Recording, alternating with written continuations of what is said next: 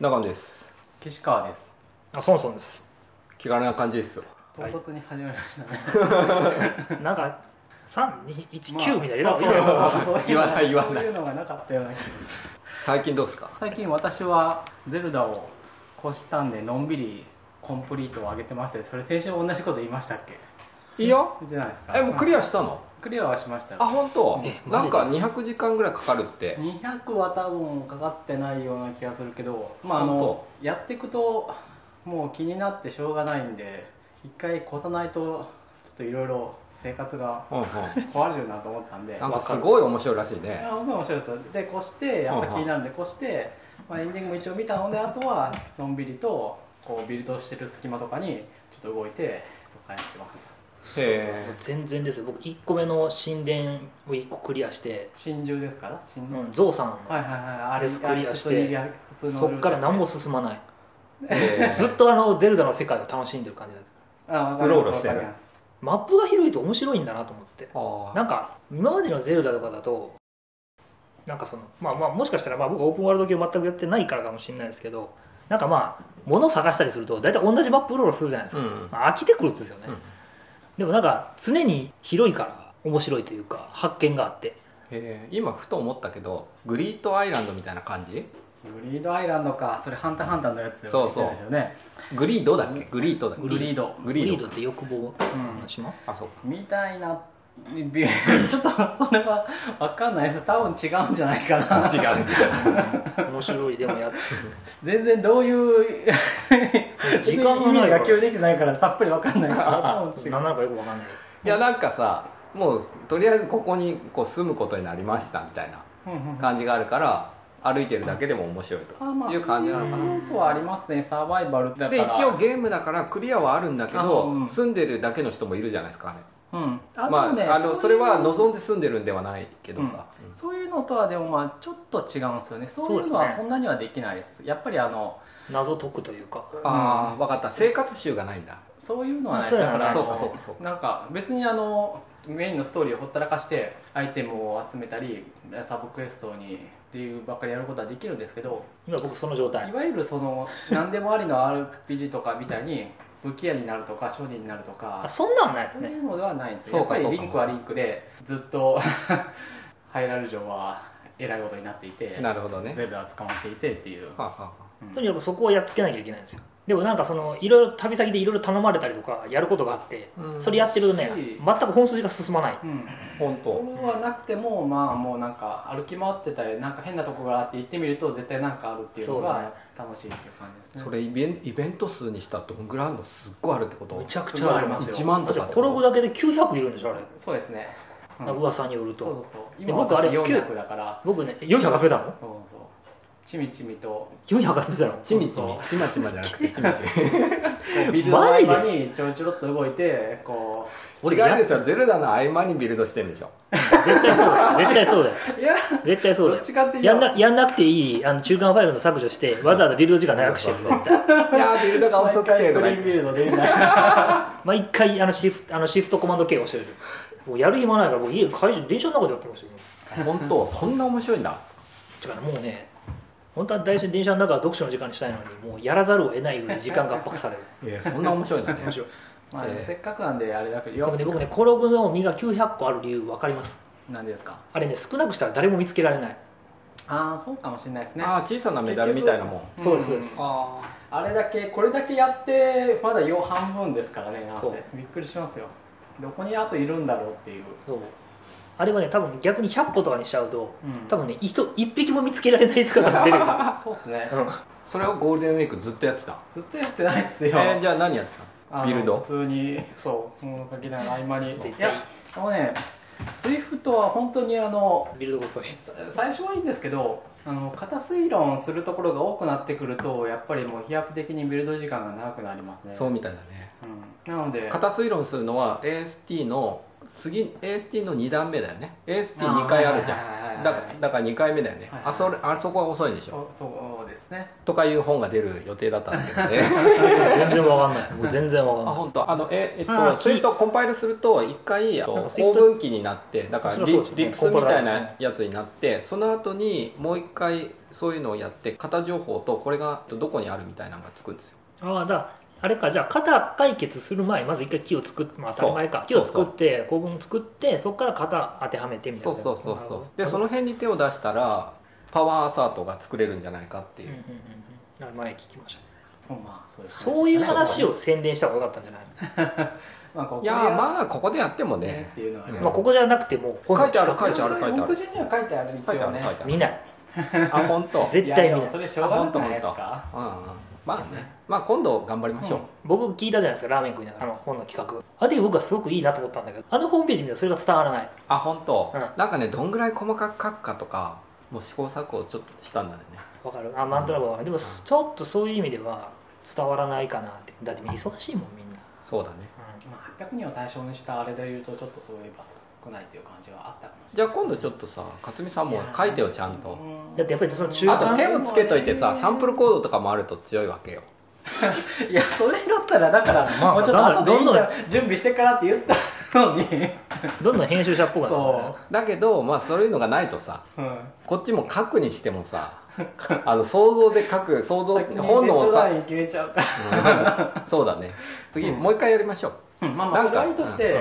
それとのコンパイラーがまうんああのちょっとイラッとするのはその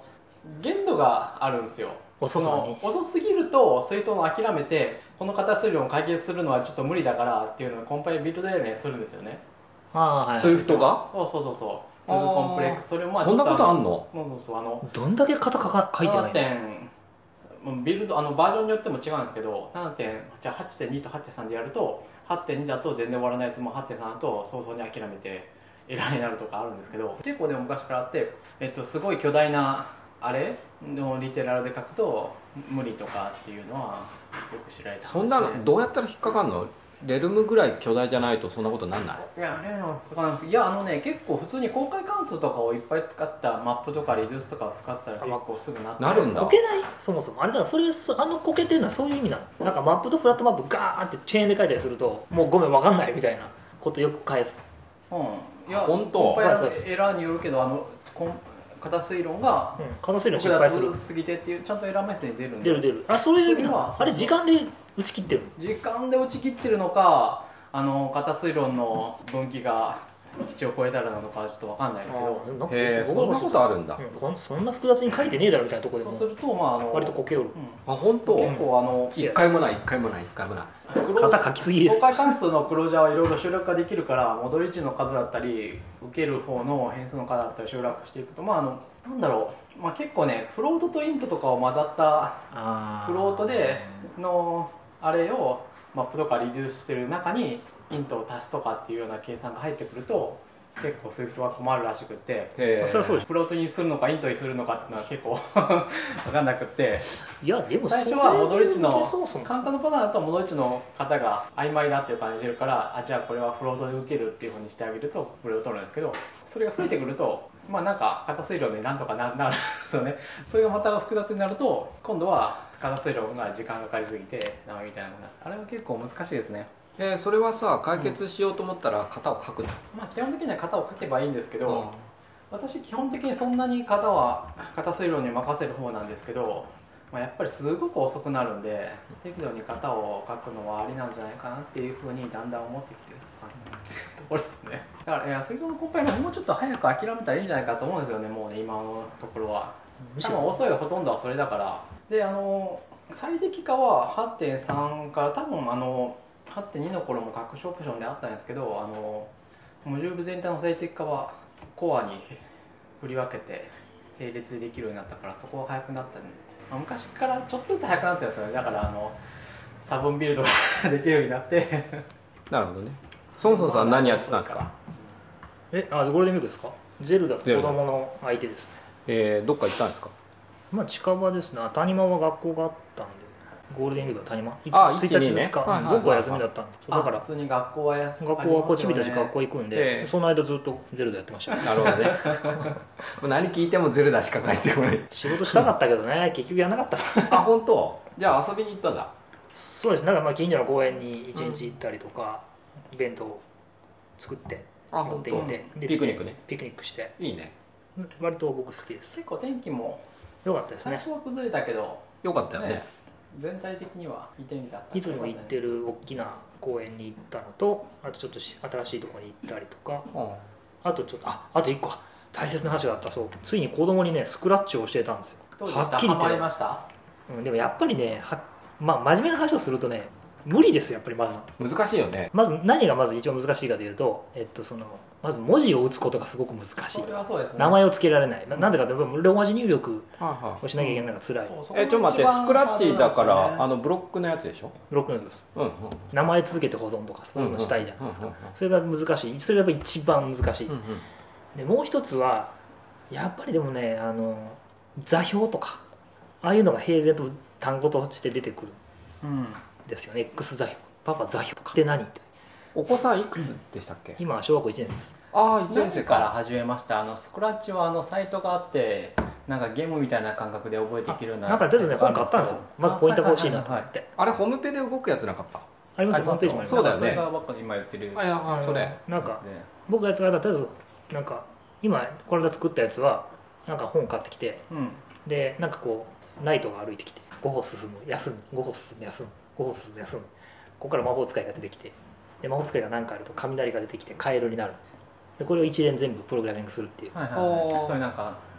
作っていったらゲームが完成するゲームっていうかまあある種とかの絵本みたいなのができるはでいそれをちょっと教えてやってたんですけどでも割と重要なやつが全部入ってて例えば最初はわかるわ一か歩る奥コントロールのね一歩進んでないけどこれホワイル分で制御分変えましょうねとか、うんででまず直列に組むとなんか同時にこれが出てきて同時に出てきてっていうのは当然イベントの順番を組みなきゃいけないからメッセージシステムみたいなものを使ってやらなきゃいけないんですけどな何せねそのコンセプトが全てそもそもコンピューターがどうやって動いてるかも分かってない人間に対してさらに数学的な抽象化能力も全くまだない人間に対してこれを教えていくっていうことがこれは難しいなって思いながら逆なんじゃないコンピューターがどう動いてるかはプログラミング言語から学ぶしかないんじゃないうんまあ多分そうなんですよね、うん多分あそうそうそうだから結局まあそれ多分僕わた私もそもそも多分コンピューターのプログラミングをしてメッセージドリブンの話とか割とスレッドの話とかどんどん分かってきたっていうのもあるじゃないですかそれもあるんですけどでもそもそもとして抽象化するっていう思考がだからなかなか難しいなと思いながらただやっぱりね勉強まあ楽しんでやるし割と、でまあなんか少しずつやっていけばいいかなと思って休みの日はだから付き合って1時間か2時間ぐらいえーいい話いいいんじゃないですかいいでしょやうちもこれからプログラミング教えないといけないんですよ教えないといけないんです なんかて義務いや別に別にやんなくて義務ではないよねいやいやいやもう教えお父さんよおういくつです教えようと思ってて5歳あほんはいいやちょうどぐらいかそはうそれで子供のためのプログラミングの本みたいなことものを書くか誰かに書いてもらうか探すかしないといけないんですよあれでしょ子供のための Ruby だっけ一番番評判いいやつは絵本みたいなやつうん Ruby の冒険あそうそうそうそうそうそういいかな、それそれぐらいしか聞かなくて話をうでどうしようかなって思ってるんだけどんうんいるかななんかマインクラフトとかでもいいんじゃないですかそういうのあそれで遊んでてうん僕ねいでもやーけどさなんかこれをやってみましょうとか簡単に書いてあってさこれを一個一個終えていくみたいなの結構いいと思うんだよねもうすごく書きま せん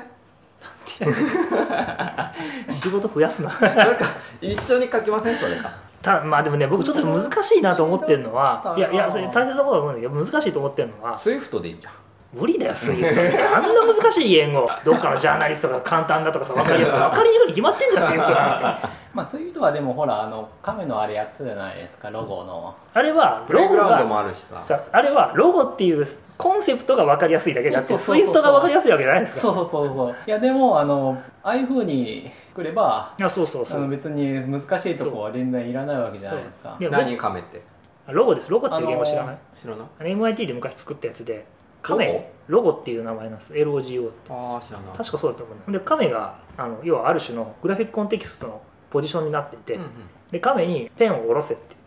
言ってで「ムーブトゥなんとか」ってやるとこう線が引けるペンあのムーあのペンをアップしてでまた動かしてもう一回書くと別のところに円を描けるとかはでそれを使って円描いたりいろんなものを描いたりするっていうある種簡単な言語がへえそんなのあるんだあります MIT といえばあっちじゃないなんだっけアラン・ケインの言言語それスモールトークやなそそあれは違うよあれだってうガスチモーのル言語トークのあがなんかビジュアル版みたいなの出してそれ子供用とかじゃなかったっけなんかあった気がするなそれだった気がするんだけどまあ、でもちょっと僕ねプログラミングに関してはちょっとまだなんかまだ算数とか文字とかってこう人類の長い歴史で教え方がこういろいろこう積み重なってきてるじゃないですかでプログラミングってまず体系立てて学んだ人っていうのは多分僕いない、だから本書こうようん、まあだから 子供がいるうちにそう一緒これどっか行くみたいに言わせるけどえ大きくなっちゃうじゃんだから子供のうちにああまあでもだから僕いや僕そそれは焦ってない理由はまだまだかかるまだまだかかるだから例えば彼らがもしこのままけ教育せずに中学生になったとしても多分同じ問題になると思うんですよやっぱりどうプログラミングっていうかを学ばせるかっていうのはあのまだまだその難しい段階じゃないかなっていう、この本で勉強するんだよねみたいなデファクトになったら爆儲かると思うんですけどもうそっから離れろいやすっごい儲かると思うんだ けど版は何十版とか冊とかそれは確かとりあえにずね多くはないけどありますよあの前に調べたことがあってこういう本とかもあるから3冊ぐらいこれをこれいいよっていう本があってそれを教えてもらって、え貼っといてそれいいね去年トライスウィフトでその子供のワークショップああそっかそっかそっやる時にかし本その本を読んだりとかしなかったそれ僕もそういだたそよれやったんですそようだ僕は会場化したんだよそうそううちの会社でだあからーいや子供は全然まあでもあの子供たちは小2とかだしなんか一人すごい人いたよねすごい子いたよねもうなんかアプリ出してるアプリ出しててさなんか Python も書けますみたいな何歳でろ5年か6年ぐらいだったかなさすがにそうそうそああそんなに56年だったらまあいけるかでねすすごいさまださその関数に分けるかとかっていうのは分かってないかうらあの自分でメソッドを作り始めた子もいてまあいろいろですよねでやっぱりそういうところでちょちょっとこうアドバイスするともう格段にプログラミングの能力って上がるじゃないですか、最初はもうそうやっていや僕らもあのそんな最初から抽象的に書かないっていうかうん書けないじゃないですか、うんっていうのと一緒で最初はさなんかやっぱ何かを改変してここを変えたらこうなるみたいなのが結構やりやすいと思うんだけどね、うんやっぱりそうなりますよねそうだよねそうですよねそのさっき言った亀の話もそうだし、あのまだ動かせるようなのがあってこうしたら動くっていうのがあるからあとはそれを組み合わせてとりあえず動かしていってで物足りなくなったらってやつだしそのスクラッチで用意されてるものもある程度完成しててあとは右から左に動かして豚の敵と主人公をぶつけるとかそういうやつだそかうだねらででもやっぱりそれで物足りなくなったらあとはもう好きにやると思うんですよねでもね結局ねどちらかっていうと、まあ、その教えてる時もそうなんだけど、ね、プログラミングというよりはやっぱ論理的思考なんですよねはあだからななんで例えばそのメッセージでナイトが出てきた時にタイミングでウィザードが出てくるっていううんプログラムを書くときに、うんどのタイミングでウィザードに表示させればウィザードは後から出てくるかみたいなことを問いかけるうんうんうんみたいな、だから結局それってもうプログラミングじゃないじゃないですか、うんうんだから子供はどちらかというとなんかこうここに何かを書いてないから動かないんじゃないかなと思ってるいや、いやけ子ど供はちゃんと論理的な思考で考えられますよ、僕らよりずっと。っていうのはもう、あのそういそうれはねいろいろやってきて分かって、いや子供のあ分かんない時に質問してくるんですけど、その時にあの大体こういうふうに書いて、こういうことをやりたいと。でこうだからこういうふうに書いてみてでできないとででもここをこう書いたらこうなるからいやなそんかできそまれせんはっていう多ことを分ちゃんと言ってくる子供はそれは多分もう小学校4年とかあまあそういやわかんないけどやっぱ多分ねそうその人たちその子たちはもうね論理訓練をだいぶ受けてるんです受けてるというか受けてるいとやかもう能力が多分論理的っていうかななんつうかいや子要供ははねちゃんとそういうふうに筋道立てていやじあそうですねでであでもちょっと僕の言い方が悪かったかもしれないだから論理的な問題っていうより問題点がそのプログラミングの問題なのか、うんまあ、要するにコードの書き方が悪いのかうんそもそもそのロジックが間違ってるのかうんとか、まあ、いくつか切り分けしなきゃいけない、うんうんそういうことをやっぱり教えていかなきゃいけなくて、うんでそうするとなかなか、まあ、やっぱり教え方が難しいというか、でそれは多分だからそうやってやっていけばうんあのできるようになっていくんですけどいやちゃんとただねやでばいきのできますってできますいやいやそうってそうそう思いますそうそうそうだと思いますなんたかあれでしょこのシナリオが書けるかどうかとかっていう問題をソンソンさんは言ってるそう感じがするそうそれ難しいやっぱりそうだよね難しいだからこの時にはこうなるとこっちにに話が流れてみたいなことをさそのためにはここで何かを判断しなければいけないとかさそそううそいうことが組み立てられないと組めないから組めないうんでそれって論理思考もそうなんですけどコンピューターがどう動いてるかっていうのを理解しなきゃいけないんですよねそれだから全部上から下に流れていやそうですよそれねあなたが岸川さんが頭の中でもう無意識でコンピューターってそういうもんだと思ってるからそうだねいやその論理とかは何だろううん論理っていうかその破綻してても動くわけじゃないですかなんいやその一貫しなくても全然問題なくてだから最悪もう分岐をあのすごい数書いたっていや OK なわけですよわかりますよそこに行かないんですよそうそれがやっぱり難しいんですよはあだからいやなるほどきちんねと書いたらこれぐらいで収まるっていうのがとかっていうのが今言ってる話でしょそれあは違うそうじゃない全然そうじゃないえっと違う違う違う違う違うもっともっともっと低レベルうん、やりたいことがちゃんと実現できるかっていう話をしてそうそうそう、うんややりたいことと、うんやりたいことをコンピューターの上で動かすためにはどうすればいいかっていうところのトレースが難しいってことですだから抽象化の方そうでいすやねいやいや中小なんかいらいらない最初はいらないからいるいるいるだだってそもそもだってナイトが出てきて、うんうんナイトが5歩歩いたらウィザードが出てくるってことはナイトが5歩歩いたタイミングでメッセージを投げてでこっち側のスレ、まあ、あのスクラッチだからスレッドなんで考え方ないけどこっち側のオブジェクトはずっとメッセージを受付状態になっていてあるメッセージが来るとウィザードが歩き出すっていう、うんうんうん一連のことをやらすためにはそのためいにやはで5もそれ歩ってうんあのー別に5秒待って動かすでもいいわけじゃないですかそっちとこっち全然関係ない独立した動きをしててもその通り見た目はそうなっていればっていう実その時感はがあそれるわけはすごく難しくてうん要するにこっちで5秒 ,5 5 5秒すま動いてる間にこっちで5秒待たせるっていうことが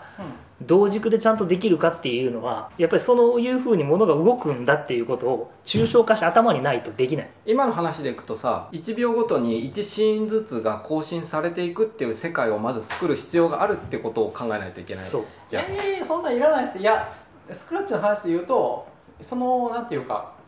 用意されてる解放は最低あのこういう解放は正解だよっていうのはそうなんですけどあの離れてもいいわけであってそれもっと簡単に簡単にというかある人によってそうなんですはよもっと簡単に書けるその選択肢肢としてそうかこいつが5秒言ってる間にこいつは5秒寝かしといてそのそ後うそう5っていうふうにすればいいんだっていうのもあいるんだかやらいやそれを思いつけないというそんな簡単にうんは、そっちも正解だけど、うんだから僕は僕はもし彼がそう僕は自分の息子がそう書いたらそれは当然正解だよっていうし、うんそもそもそこでちゃんとホワイト文で書けとかそんなふうに僕は言う気はなくて、うん問題はそういうスクリなんかタイムラインみたいなものがあってそこにものをこう落とし込んで自分が作りたい世界を動かすっていうところがやっぱり一番難しくて、うん例えばさいや多分いやもっと他にももっ とあの待つじゃなくてあのすごいこっちの動きをすごい遅くしてとかもあるしいやいやじゃあだからなこっちの何動が言いきたいの一かというと歩を短くしてそれとかはそこは問題じゃないんですよそこは問題じゃないんですよ、うん問題じゃないそこはえっ何とのね問題じゃなえい、っとねうん例えば世界に僕ら生きてて、うん時間っていうのはさ普通に生きてる生きてる人にとってさ、うんあのゲームプログラミングをやるまでは、うんマイフレームごとに時間が進んでいったら、うんそれは世界の連続性を感じられるみたいなことを思って生きてる人は実は少ないと思うんですよそうでしょけど、我々からいくと30フレームで世界を作るっていうことをやったら世界が進んでるように見えるっていうふうに考えることができて、うんかつ世界をそういうふうに捉えることもできてるじゃないですか、うんそういう思考を持つっていうことが難しいっていうのをソンソンさんは言ってるうんうんいやでそれその思考いらないですよねプログラミングする上でいるんですいるよいらないですよいやそういうふうに考えないとささっきそれを5秒待ってってそれがいいうのるのもはあの、うんフレームワークを作るとかっていうそのレベルの話であって IOM サプリを作る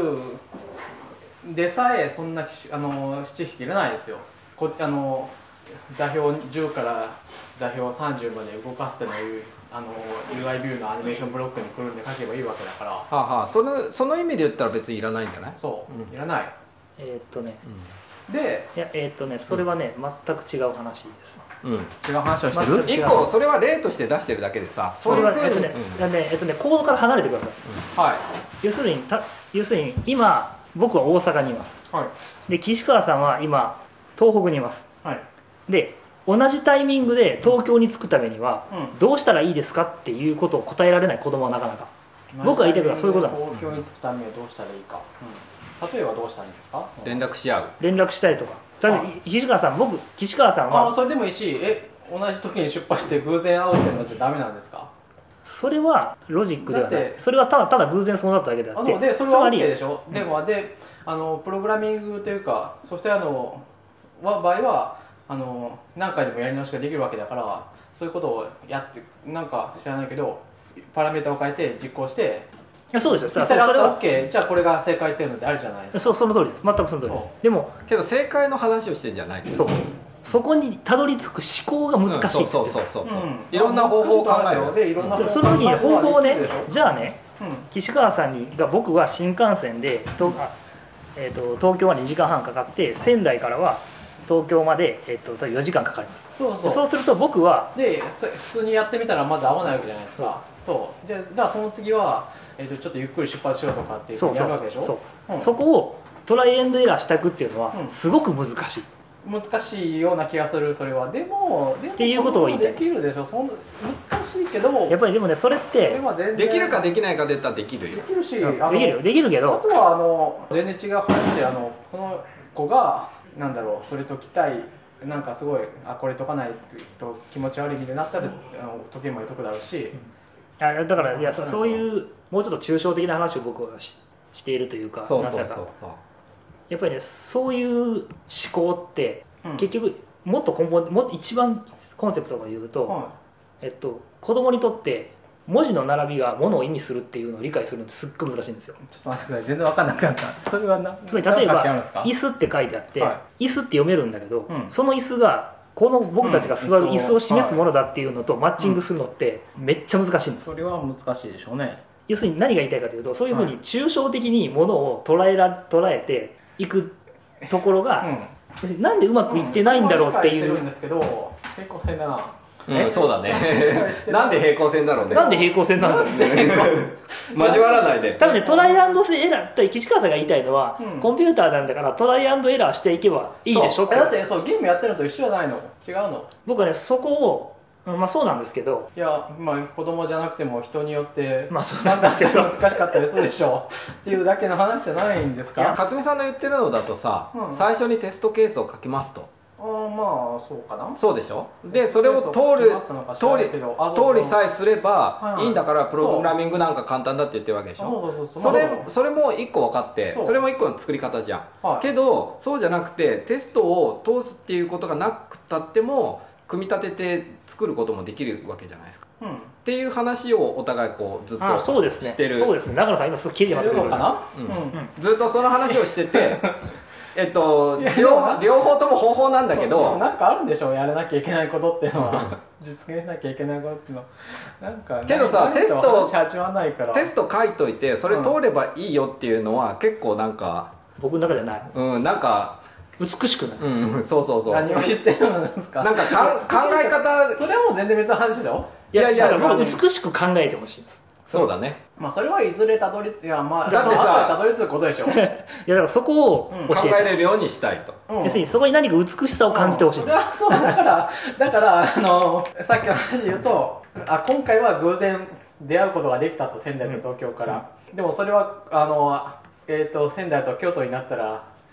無理だよねっていう話にそうだねなるわけでしょそれでいくとさテストケースをだかさらつまり無限にかいっかぱないきゃ書いかなきゃけなくなるいけなくなるからはい、うん論理的にだから絞そういりう込める話をしていかなきゃいけないってことでしょそういうそうそうそうそれは難しいでしょそうだから、だから抽象的に考えるのは難しいってずっと言ってそるれはだからこの、うん、で僕らでも難しいんで、うん難しいよはい っていうだで普通の人は、うん僕の人は、えー、といきなり演疫的にか抽象的に考えるのは無理だから、うんさっきの例で言うと東京と仙台の例をやってうまくいきマッチだ京都と仙台にやって試行錯誤してうまくいった、えー、と大阪と仙台でうまくいったとでやることでだんだんあそうするとこうすればいいんだっていうのが分かるんじゃ分かるでしそょう例えば距離とそうでも距離そにれ合わせてって速度を遅くするのかそ距れ離に合わせてまウェイトをそかけうるかそうなんだけどそれってやっぱりそれだと動かした後に考えようっていう話しかしてないと思うそういやだからやり方いろいろあるんですけど、まあだまあまあ大体言の人いたいことはそうやって考えるっていう話まあ言いたいことはまあそれはまだかあよくてらだからそういうふうには教えるのが大部分の人には合ってると思いますようん動かして経験して、うんそとこねから考えるのももちろんいでいとそ思れうをが経験を積んでいくと,、えー、と動かさなくても考えられるようになるっていうのがだ大部分の人うんうんそれはささっきのさ書き換えていって覚えていくっていう話僕が言いたいのはそう、うん岸川さんが言うのは正しくて、うんそういう話もあるんだけどそれってそもそも一般的な社会問題の解決うんいわゆる問題、うんいわゆる問題を解くためにそういうトライアンドエラーをして解くっていう話とコンピューターはやっぱりある程度こういうもんです枠組みがあるのと、あとコンピューターの操作方法の問題があってそれが同時にこうバーって一遍に来るわけじゃないですかで、うん今までだったら例えばご飯の食べ方とかあの歩き方とか電車の乗り方とかそんなに難しくなかったんだけどいっぺんに全てが突然この画面の中で抽象化されるわけじゃない、うんこれがなかなか説明の取っかかりとかが難しいでもそれはだから教えすぎなんですよ何だがから最初にそういうのいらないからっていう話を、教えないんです教えてないそ教えないというかやらないんだけど、うんヒントどを与えるうとかまあまあヒントを与えてやるんだけど、うんなかなか教えが難しいなっていうそう難しいんだけどいや本当にだから孫さんが言ってるそのその難しさっていうのは全然必要のないところですよいやいやいやいやいやコンピューターでプログラミングする上ではあの究極的にはねいやあった方が楽になるしっていうのはあるそけどれはないとダメでしょいやなくていいですってだから本当にあの iOS アプリを販売アップストアで販売するでことでさえそんなこと知らなくてもできるし足りるいやそれはやっぱり違うと僕は思うないやできないんじゃないできますってだからあのさっきみたいにあのいやこのビュー全部書けばってことこののスクロールビューが動くのとはとかこのビューがアニメーションするのはなぜかっていうのはいうのを例えばさっきの例で言うと,、えー、と仕組みとしては、えーその1フレームごとにビューを更新してるからであるなんてことを、うんえー、と知らないといけないっていう立場ですよね。知知らら知らなくてもいい,、うんいいしそんなことにしなくああてまもあい言いたいことは分かったうん言いたいことは分かったけど、やそれを知らなくていいしあの知らないといけないのまはあ知らなくてもできるね職業プログラマーかああ分かった言いたいこと分かったあああこれとちょっとね論点がずれてるかもしれないけど、ん岸川さんの言うのは正しいそういう意味ではでそこまでで知ら,、うん、知らなくても全然一流になれるしあるなれるかなある分野でねああなれるかもねうんなうんまあでもそれはまあそうですねまあそもそもいだやってまあそれ僕がだっらてソフトウェアの進化のいやていうかそもそもそれをその話をするとそもそも僕らは半導体がどうやって動いてるか知らないしどうやって半導体生成してるか知らないうんかそうそうそうそうらいう意味ではねうんけどそういう話はしてないよねそういう話をしてますっていやしてないいしやてしてないるしてる全然してない全然して嘘ない全然してない要するにも問題とやりたいことのトレースっていうのはやっぱりすごく難しいんですよ、うんこの話多分ねあと3時間やっても終わらへんからさまあ大体あの同意には至ったからいいんじゃないですあかまあまあねまあいやなんかけど重要な点が抜けてるよねそうななぜソンソンさんの言いたかったことが通じないのかっていうことがいやもうそこはどっちらかというと塩をませんでしょあのこれあのスタンスの違いですよどういうそここはとだって僕はそもそもプログラムで何かを作るスキルというよりは、コンピューターとは何かを知ってほしいってどちらかというとうんうんでプログラミンググで何か作りたいんだったら勝手にやると思ってまあ、るそうだからスタンスの違いですよだかそうら僕はあの多分それはプログラミングの興味が続くんであれば自然に知りたくなってくるだろうし覚える機会もあるだろうとうんだからまあいいきなりそういうことは知らなくてもいいよっていう立場だから僕だったらそこはそんなには禁止に教えないしああ分かったけど克美さんはさ取っかかりの話をしてる感じがするねうんというかまああ の今の時点で、まあ、そこはそんなに気にしなくてもいいんじゃないのっていうこ子と供のは時にねそうそれはやっぱりあれだからにああああれだからもうこれはもうキャラクターですそうね方針の問題方針の問題ですね、うん僕はこうこれが好きみたいな、うんいきなりこう体系だった知識を与えるのはまあ難しいよっていういや体型だったことを教えたいとも言ってないよそうなんです言よってないうん知ってない言ってない言ってない僕は体験だったことなんか教えたいとは思ってないうんけどこういう物事があった時に、うんこういうふうに捉えたらコンピューターにこう動かせられるじゃんっていうふうなその、うんこういうふうに世界を捉えてみたらどうだいっていうところを教えるのは難しいって言ってて、そうでだからさ椅子の例とかが出てくるのはそういう話でさ、ででさやっぱりうんコンピューターをやってみたいと思っていて、うんでやっぱりうまくいかないんですよなんでかっていうと意味が全く分かってないからで岸川さんが言うのは分かでるトライアンドエラーっそれはいらてないいう絶対ねトライアンドエラーできないんですよ何が分からないかも分からないからあうんトライアンドエラーするべき場所も分からないんですなぜかというと全く何も分からないでそうするとどうトライアンドエラーさせるかでそれがまあ多分その抽象化の思考につながると僕は思ってるんだけど、うんいや違うかなまあでもね僕はそこがねすごく難しいどうトライアンドエラーさせるかという今は具体的な話をしてますよね、そのでそれはあの教材の問題ですよ教材というかやってることの問題うん、まあそうかもしれトないライアンドエラーあがそうしだにくいっていうのも問題、いやだからアイスアプリの話で言うとアイスアプリはそういうこと知らなくても販売できるけど、えっと、昔の au のアプリはそれは無理いやだってそれはトライアンドエラーするような環境がないからちゃんときちんとコンパイルして動いて、まあ、ある程度分かってて作っても動かさないあのやらないとシミュレーターとかないしあー一緒でテストとかできないしああそうなんだそうそうあっていうああそれあれの話ねあはいはいはいあなるほどねあじゃあだから、えっと、まずききちんとこのあの分かりにくい あのなんだっけもう名前も忘れた忘けれどたねあの、うんわかりますあのあれが作ったやつノキアが作ったやつブリューかブリューですよそうああそうブリューねおいおい所さんがやってたんだきちぜんとこうそう動かして、実行事例がないところで動かしてあのえあの コンパイラーがからじ、うん、やって、まあ動かしてその論点あで言うならできたってばいうことで1日かかるからあの全然トライアルなんかできないんですよ iPhone アプリだともう一緒じゃないですかそうかなそうちょっと僕そこは同意しかねるけどまあでも岸川さんが言いたいことは分かります、うんなるほどだかねらやっぱりそのえっ、とこれはもう本書けないねやっぱりそういうことを考えないといけない いや書ける気がしてなき考たえないと何が間違ってるのかわからないっていうのは、まあ、あの今それが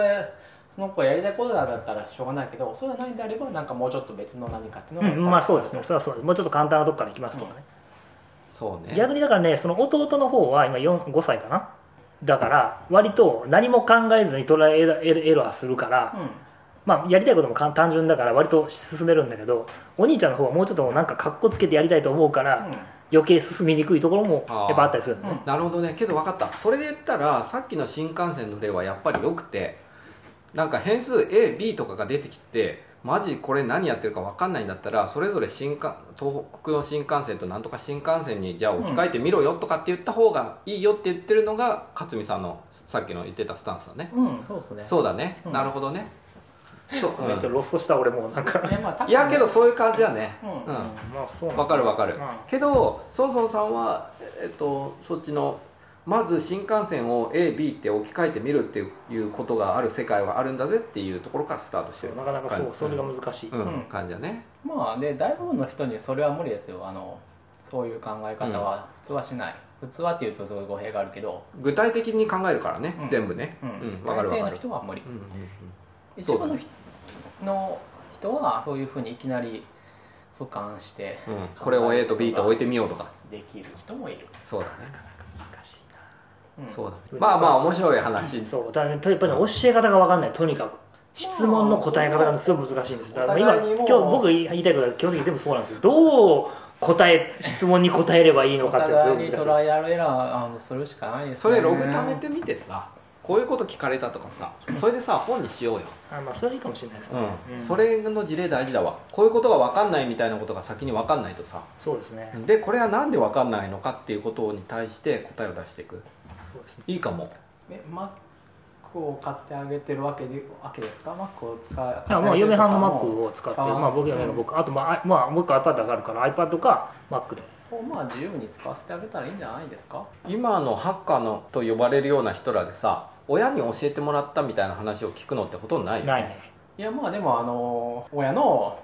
パソコンを勝手に使ったとかそういうでべなんか本を買ってきて環境は揃あげるだからそうそうそうそういやだから、うんあのコンピューターはさすがにないとあれだし、うんまあでもなかなか難しいんだよなんかね興味のあるものっていうのがで今は昔とまた違ってそのコンピューターがあるだけで触ってみたくなるようなわけでもまあそんなにはないから、うんいやいややっぱ触りたがるどうじゃあいいんじゃないですか、だからさ iPad は嫌なの iPad ってさなんかさもうさ物買え感がすごいんですよいやでもうあこれってなんかだらそ消辺費のは窓口であそのって辺も昔と違うできこれは消費財だからそいや昔のやつは内緒で親のやつ内緒じゃなくて、まあ、触ってても何もできないか何もらできない自分で作るしかなかったわけじゃないですそうだねみたいなのあるでしょうとかなんか考えないと行き着かないようにできてうんそうだねまあできてるというかそういうもんじゃないなぜかというと鉛筆がい鉛筆と紙で遊べって言われたら、うんうんやっぱりなんかじゃあすごろく作ろうかとかなんか紙芝居みたいなの作ろうかとか息子だったらそのカルタ作ってカルタで遊ぶとかとか、いやなんか、うんゲームするにしろ起動してそうそうちそょうっと前ででももゲーム作りたいっつってるから、うん、あ作りたいっていうのはもう全然あれじゃないうん、だから作らしてやろうと思って、うん、最近だと例えばマインクラフトを友達と遊ぶにはサーバー耐えてみたいなことを結構やってる子もいてああそうなんあだそんなことしなきゃいけないのあれグローバルにあるやつをやるわに入ってやってもいいんですけど、まあ、あの仲間内でやるんだったらみんなであそんなもんできロるーカルでサーバー耐えてわあめっちゃ面白いなやってるいますよあのえーマストドンみたいじゃん去年行ったそのコーダー道場っていうところで行くと子供たちが来て、えーそこではまあ特にカリキュラムとかなくて好きにやりたいことやってるんですけちょっと行ってみよどうかそなこをちょっとこう手伝うんで見学させてくださいって行くと結構面白いですよ子供からもだからその去年のイベントやるときにうん宣伝をやらせてもらうあなるほどなるほ代わりにちあ本ょっ当とあのスタッフと手伝いに行っててへえでその時間はだから、まあ、子供はみんな自主的にやってるんですけど分からないことがあったらど器具みたいそうなおいいですでだからあそうかこういうふうに考えてるんだっていうのも分かるしなっるほていどうのはあの、まあ、日曜日の1時間2時間かな忘れたけどあでそこで知ったんですよ子供はまあ、特に決、ま、やることが決まってない子はスクラッチやるんですけどやりたいことがある子は例えばそのマインクラフトのサーバーを立てるのをやるとかってやっててああそういうそこうとそうそうそうそうそうかでそこで質問されても全然わかんないんだけ どいやあマインクラフト立てるんだって最初に何やるかは聞いてるんで見見分かるんでなるほどそれをやばいなと思ってちょっと逃げる Google で Google で調べてい て なるほどこうやってやるのか僕はもう大体ざっと読んだらまあ分かまるあ、わそかれるは分かるじゃないですかさすがにあの、まあ、全然変わ基本的には変わらないから Java とかだから、うんマインクラフトは Java なんでそのツールも Java で書かれていてここが難しいからなんかこう詰まった時に「あなんかこういうエラーが出てるんですか?」って言われて Java のなんかこうクラスなんとかかんとかとか出たわけです よじゃあちょっとちょっとこれはあれだから何やったのか教えてって言ってやってもらったなるほどじゃあ、うん、手順とここまでは合ってるなとか思いながら教へーえるわけですスーパーバイザーいくつかまあでも小学生ですよマインクラフト流行ってるからとかマインクラフトのモッドを作るやってる人もやってる子もいて改造するのねそうそうそうあのなんかツールとかを特別なアイテムとかなんかツールがあってそのアイテムをプラグイン的にめちゃ強いアイテムを出すとかこう罠みたいなブロックを自分で考えて作るとかっていうのができるんですよなねるほどまあそういうのを作るじゃっててまあそれもなるほどこういうのがあるのかっていうツールのそういうのやったらなちっちツゃいールの名前確認してちょっとグーグル調べてみて やりたいことはこうなんだこういうアイテムを作りたいんだけどなんかこうできないとなるほあどじゃあちょっとこれはちょっと一緒にやろうかとかやりながらそれはまあ、うん、一緒にやったりとかして、うんっていう子もいてまあだからなんか最近だったらそういうのが入り口としては面白いのかなっていう感じはありましたねう、そうだねまだ最近どうですか話なんですよん、僕はゴールデンウィークに IoT をやってたんですよほう面白いですねまた魚ですかえーこの話する野菜ですか長長くなるよい長いいや野菜か魚かだけでいいですよじゃあ魚ああいいですね魚 IoT これうちの水槽なんですけど、はいこっちはストック水槽なんですけど水草を保存しとくどういうものなんですか餌が自動で出るとかですか違うそれともでこれそういうのあが、りますもんねこれがデバイスなんですけどうん、センサーか温度測ってるおそういうのないんですかないないんですか温度測ってどうするんですか温度を測って温温度度がに高くなってたら教えてくれるとか低くなったら通知をしてくれるやつを作っててうーんもう賢い水槽になりましたねそうこれを売ろうと思ってて、潤おうと思っている、うん、は試作してるんですよこれプロトタイプ、えーそういうのあったらやっぱこれ便利なんですかね熱電池みたいなの使って温度測ってみたいなそうせんえっとねか順を追って説明すると水草水槽っていうジャンルがあって水草水槽はいあうんわかりますあの盆栽ですよね水槽でやる盆栽ってことですねそう前教えてもらったそうそうはい普通熱帯魚飼ってますって想像するのってなんか砂利がバーって引いてあって、うん魚だけ泳いでて、うんなんかブクブクしてるみたいな、なる想像しません、うんそうじゃなくて水草をたくさん植えて魚の生息環境を再現するんですよ例えばアマゾンだったら流木がこうなってて下に土があってこういう水草が生えてるみたいな、うんみたいな環境を作るんです、ん水槽の中で、うんその中で魚を飼うってそれでも魚じゃなくてそれ何木の方がメインなのあの水草も両方メインこうだからこういうふうにまああの水こういうふうにこう自然環境っぽい感じで魚がいるっていうまねあ生態系維持できんの水きれいにしなきゃいけないんじゃないえっとね水替えは、えっと、最長でいくと1か月に1回でも OK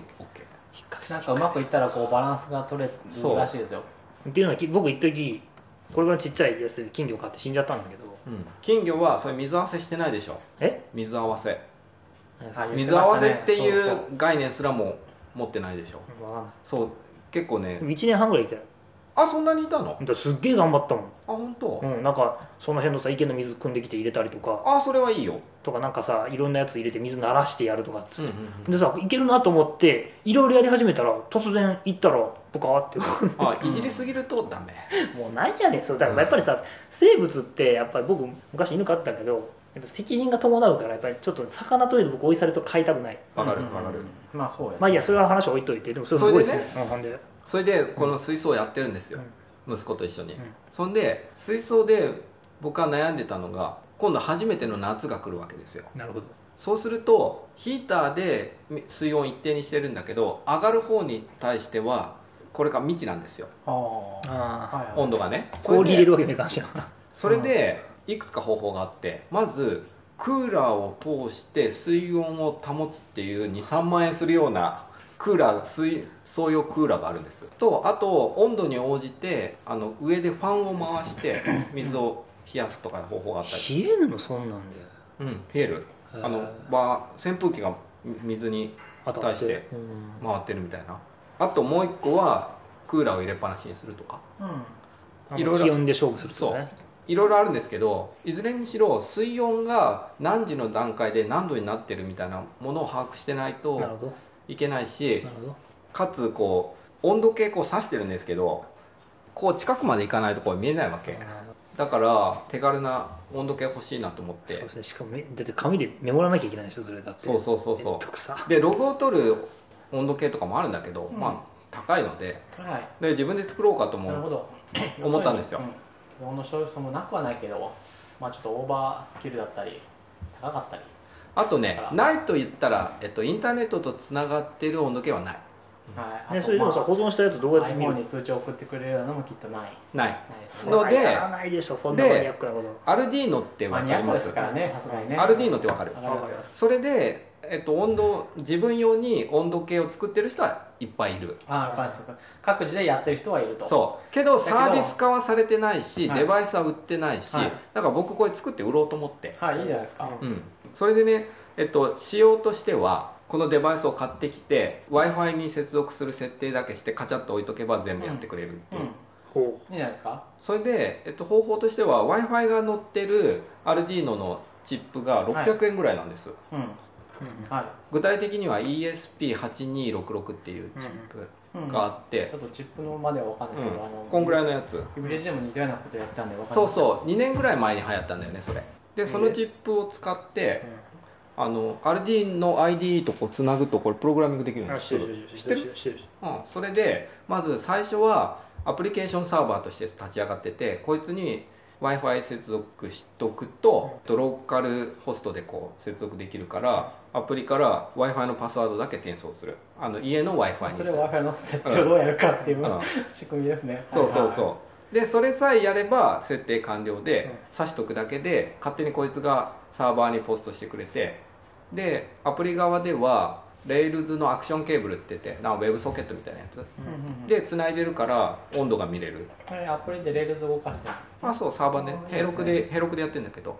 あだからああそういうことですね、あうんアルデュイノの方なそれあれだねアプリ割と割と楽ですね楽アルディーノの方は、えっとあ、そう4秒とか何秒かに1回ポストするだけなんだけど、はいポストされたわらウェブソケットで見てるからすぐ来るしかもあれだ売れた数以上にそうそう直接してるわけじゃなくてそうはいわ売れた数以上にそう待機することもないし通信してるわけじゃない、はいわかりました、うんうんいいっていうのをね作ってたんですよ、うんいいじゃないですかなんかじゃないですか IoT とか言ってるけどどんなもんだろうと思ってうんでやってみたら結構簡単にできちゃってだかうんら売ってみようかなと、あいいじゃないですかうんいや僕も似たようなことは考えたことがあって本当あ何系であ何に使うのあのいや あ雨が降ってたら教えてくれるやつどこでどこで雨がコ降ーっルてリーダたーじゃダメなのえどこで雨が降ってたらいや普通に外で雨が降ってね要するにあの家自の転外車に乗っていけるのかどうかっていうのを教えてくれるやつえそれはどうやってデバイスと関係するんですかえいや外にいや、まあ、今はそんなにねそこまで降りそうだったら行かないからいいんですけど前の折りたたみ自転車の時はちょっとぐらいでも行くから、あの今降ってるのか降ってないのかっていうのを知りたいなと思ってうん、っていうことを考えたんですけどえそれとデバイスはどう関係するえいや降ってたらあのなんだろうあのノーティケーシなんだろうこの「トゥデイのウィジェットかなんかで今降ってるっていうのが分かるっていう自分ちの雨のセンターそうそうそう自分家のあ庭ーベランダとかに自分ああなるほどねそうそうそうそれで言ったら結構簡単だよ湿度計とか温度計とかのあのセンサーあるからそううんとか、うんあの本当に雨が降ってるかどうかのセンサーっていうのもあるんあるだんですよねああのあることはあるとそうそうめんどくそせうえでないやできるなとは思ったんですけどまあさすがにちょっと面倒僕はその面倒くさい壁を越えなかったからそう思うでしょ、うん結構面倒くさくないようんいやでも GPIO みたいなの普使通うんでしょにめちゃくちゃ面倒くさくなんかてちょこって突っ込んだピョッて与えてそうくれるそやうつそうそうそううん RG のとかちゃんと完成されてるそうすごい簡単でびっくりしたでしょなんかライもうライブラリの世界全ち部ょ AD 変換とかもちゃんと綺麗に作られてるかそうら多そう分すぐ取れるでしょアナログリードしか使ってないから、雨センサーやったらなんか水分センサー雨センサーっていうのがあっておこうーいうのを、まあ、ここはガードしてここの部分を 外に置いとけばあーっていうのは分かっ、うん、とこまでとこまでは調べたですよえそれまでできたら簡単だけど外に置く時の電源をどっから取るかが難しいと思うああいやまあ電池でいいんじゃないですか電池すぐ切れるよ電池すぐ消えるかなうん切れるだって RD の 5V か 3.3V のやつだからはいモバイルバッテリーの大きいのとかでもあダメそうなんもだうそんな何十日とかは絶対持たないと思うよあていうかアルディーノなんてはっきり言ってなんだろうデバイスとしてはリッチすぎるうんああやるなら BluetoothLE とかにして、うんしないと、うん組み込みでちっちゃいのにそんな面倒くさ いってうんしな回い路と回路組んで今回ね僕のケースの場合はすごいラッキーなのまあが水槽って絶対室内ですな電源があありますねなるほどねあの照明用にとか接続するから、はい話だからねをこれ ね売り物にできるなと思って今結構真面目に作ってるんですけそど、うんいいんじゃないですかえっとそれでね作ってみて思ったんですけど、うんこれさ1秒に1回データを保存するとするでしょうん例えば仮によそしたらさ1日8万6400はテーブルできちゃうわけいはいそうするとヘロクの制限の1万テーブルっていうのに1日持たないわけですはいはいはいはいはいリレーショナルじゃなくてもいいから値がいっぱい保存できる DB がすごい欲しくなるああそうなると NoSQL ってことになるかなああああああああああれはダメなんかあのトレジャーデータとかがやってるなんかログ保存みたいなやつあーけどねログ保存っていうよかカードリはッチもないかうんいやなんかそれぐらいのあれだったらあのテキストベタ書きじゃダメそうそうそうあのでクライアント側でやればいいクライアント側でもいいしあのなんだろうわ分けるのはオンデマンドでやればいいじゃないですかその別に8万件のレコードに分かれなくていいわけであってもちろんもちろんそう全部1レコードで済むでうんもちろんもちろんあのカンマ区切りでいくってやつな構造が必要になった時はオンデマンドで構造に分けたらいいんじゃないですかもちろんもちろんもちろんうそれは分かるそういうのもありかなとけど順当にいったらさなんか DB にさ入っといてさクエリでさ日付区切ってさこの間欲しいとかってできた方が簡単じゃんまあそうですねそれいくとだえっと Amazon のダイナモ DB とかうんあと向いてそうなので言うとアップエンジンのビッグテーブルじゃないやなんだっけデータストアかとかがいいのかなとか思って調べるとやっぱりこの IoT デバイス用サービスみたいなのがあってあー IoT プラットフォームみたいなやつがあって、あブルーミックスだった、 IBM あのああうん、はいはいはいはいそういうのにもうこのさっき話した ESP8266 とかがもうライブラリがなんか出ててそいつで使うためのみたいなとかが出てるみたいな世界になってたっうんていうことが言いたかっあなるほどた、うん、いや私がこう1レコードにって言ってしまったのはいやなんかそのヘロクの制限って言ったからそうそうなんかわかるわかる枠内でやりたいのかなって思ったから、うん、そう枠内でやりたいんだやりたいんだもちろんやれた方がやりさ簡単じゃんなるほどけどそれじゃ全然収まんないみたいなデータ枠が内ではいくらでもできそうですけどねそうそうれぐらいならそういう風になってんだなと思ってそういうただけどこれって IoT がどうのこうのとか言ってるけど監視用になんかちょっと置いとくみたいな息を出るアイデアみたいな出てこないなと思ってさ出ないと思いますよそうですよね、うんで Amazon にして Amazon、えー一番有名になったって言って前前話したけど Amazon ダッシュにしてもさボタン押して終わりみたいな、じゃないですか、うんなんかそういう域のものを出るのがなんか面白いの出てくんのかなと思ってそもそも IoTIoT って言ってますけど別に何も進歩してないんでうん本質的には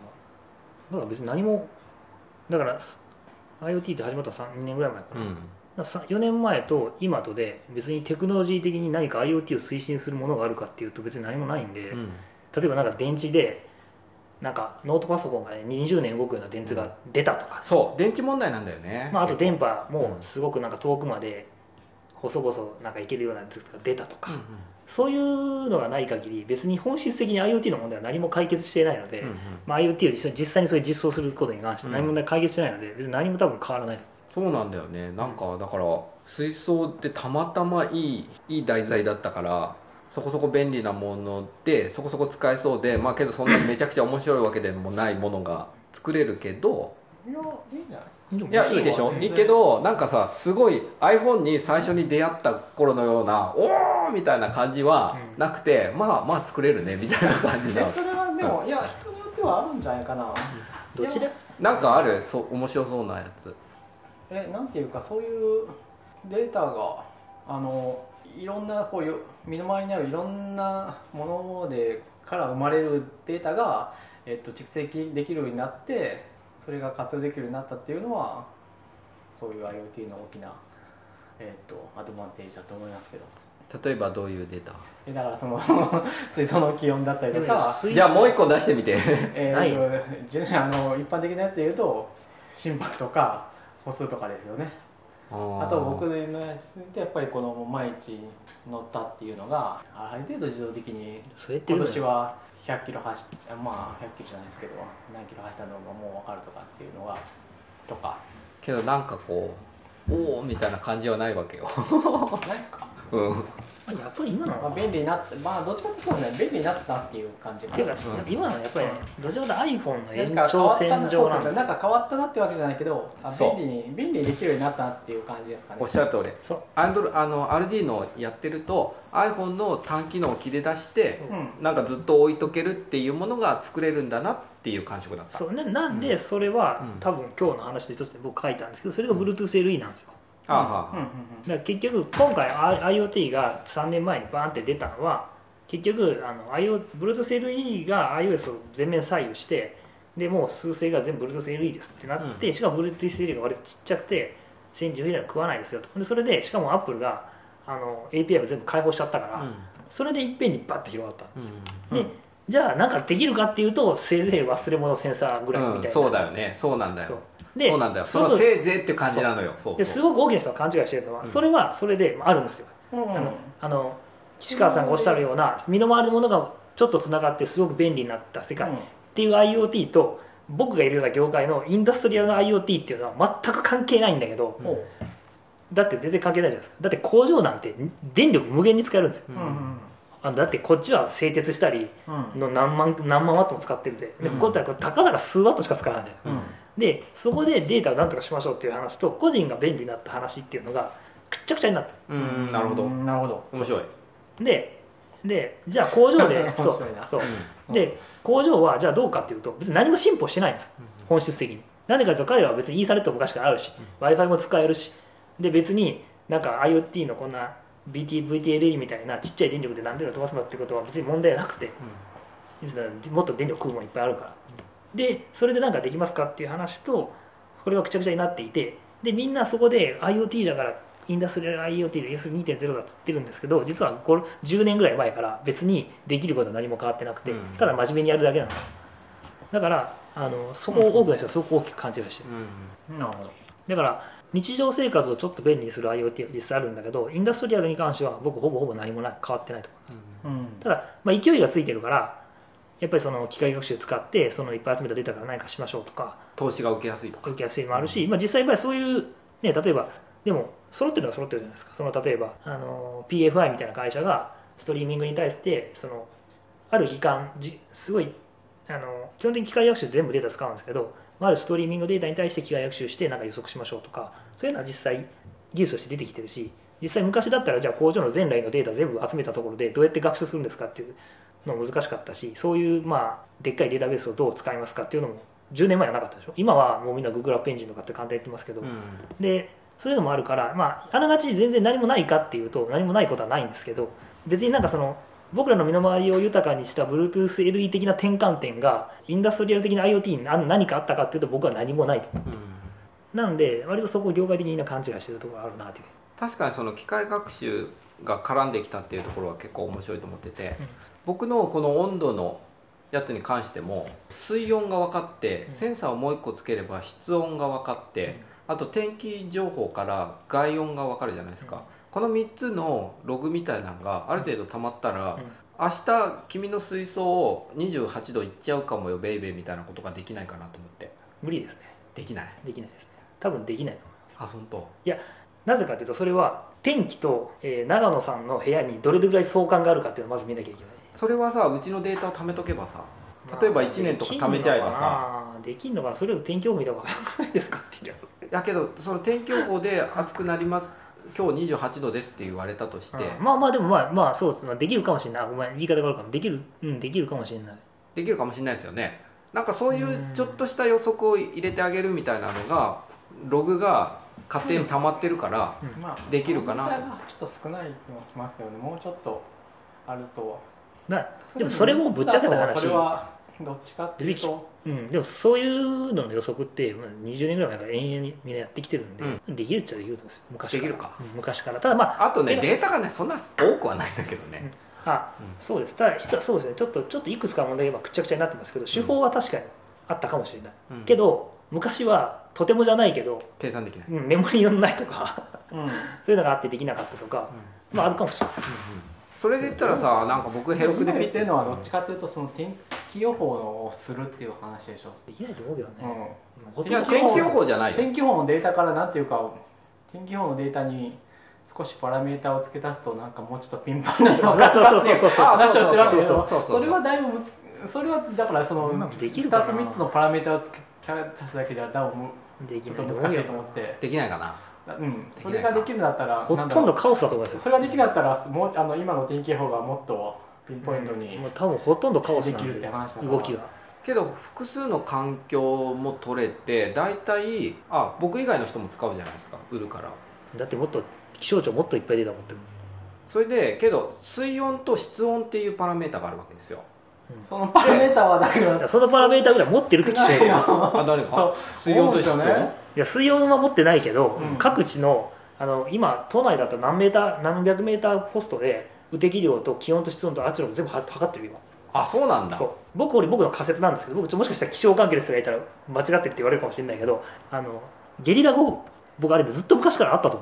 思うあー要するに可視化できなかっただけだと思うんですよなるほどあねーだから今だったあらーもうなんか何百メーター区域でブロック区切ってどこで雨降ってるかどこ雨量全部リアルタイムにある程度何何時間かに集計できるじゃないですかだから今ここでブワーって雨が降ってるっていうのが分かってるけど昔ってまあなあんのか降ってた赤くめっちゃ赤くなってるここだけっていう話ができるようになったのも最近盛り上がるようになったのは最近だけどそううん過去なんかデータないじゃないですか、そそのんそなれが起こるのはあれじゃないかなあの地方で起こってないでしょ起こってますわかんないけど分かんないだだから何が言いたい何が言いたい東京だかけだけお起こるようになったっていうのはやっぱり最近都市化してっていうんじゃないかなと思うんですけどいやデータがないなんか別の話だデけータがない僕はだから仮説としてはデータがないだけでどうん実は2000年前もそんなことがいっぱいあったんじゃないのかなっていうふうに思う全然うんいやでも結そう局でものない起かこるメカなニズムもやっぱり高層ビルとかがないと起こんないと思うんですよとかそうあの温度とか、そうなのかな、うヒートアイランド現象みたいなそううんまあそうなのか特もし有れないの現象のはじゃなかったっけそういうのが今めっちゃあのゲリラ豪雨に当たってしまったとかっていうのをツイッターで見てで雨雲レーダーを確認してあめっちゃ色がついてるみたいなのを話ができるようになったのが最近ですよね、何の話だったっけ天気は予測できるわけですね天気じゃないくってでいや中野さんち室温の室温室温を予測できるかが明日これぐらいになるかっていうのを予測できるかっていうとまあそれはもうちょっと情報がいるんじゃないかと私は思外温がこの時に室温がこの温度になる人はこの、えっと、水槽がこの温度になりますとうだって今言ってるのは天気予報の天気予報のパラメータがすごい大きいじゃないですか天気予報がいくつかで天気予報によって温度だけでいいいや温度ってだって天気にもうむちゃくちゃ依存しますようんけどその日のあのある日の温度が温度のこうグラフだけ分かれ出ないと思います、まあね無理それは僕は無理だと思う無理天気を予測しなきゃい けなばいいい本当であ天気え天気を予測はしなくてもよくて天気予報が今日28度になりますと言ってますというぐらいでい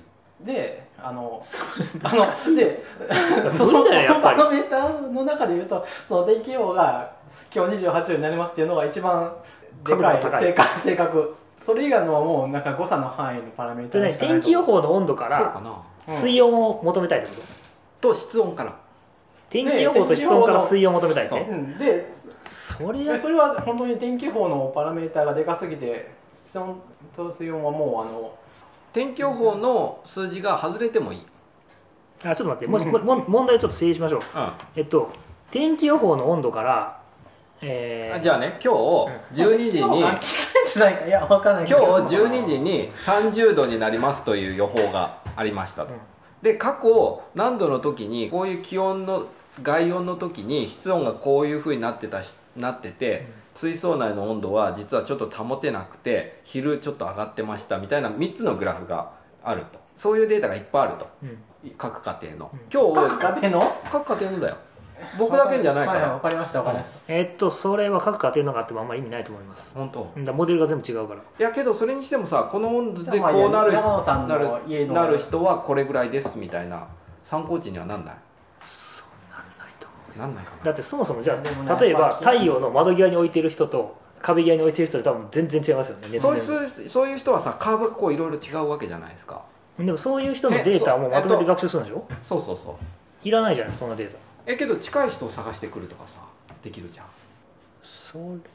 はそうだそうすまるとまあまあとりあえずままず問題を整理すると、うんそもそも要するに室内室温とす水温とその日の天気予報の温度ががありますうん学習データとしてあります、はいうんで、えー予測したいのは天気予報の温度が与えられた時に、うんその時の水温を何度か当てたいってことでしょそう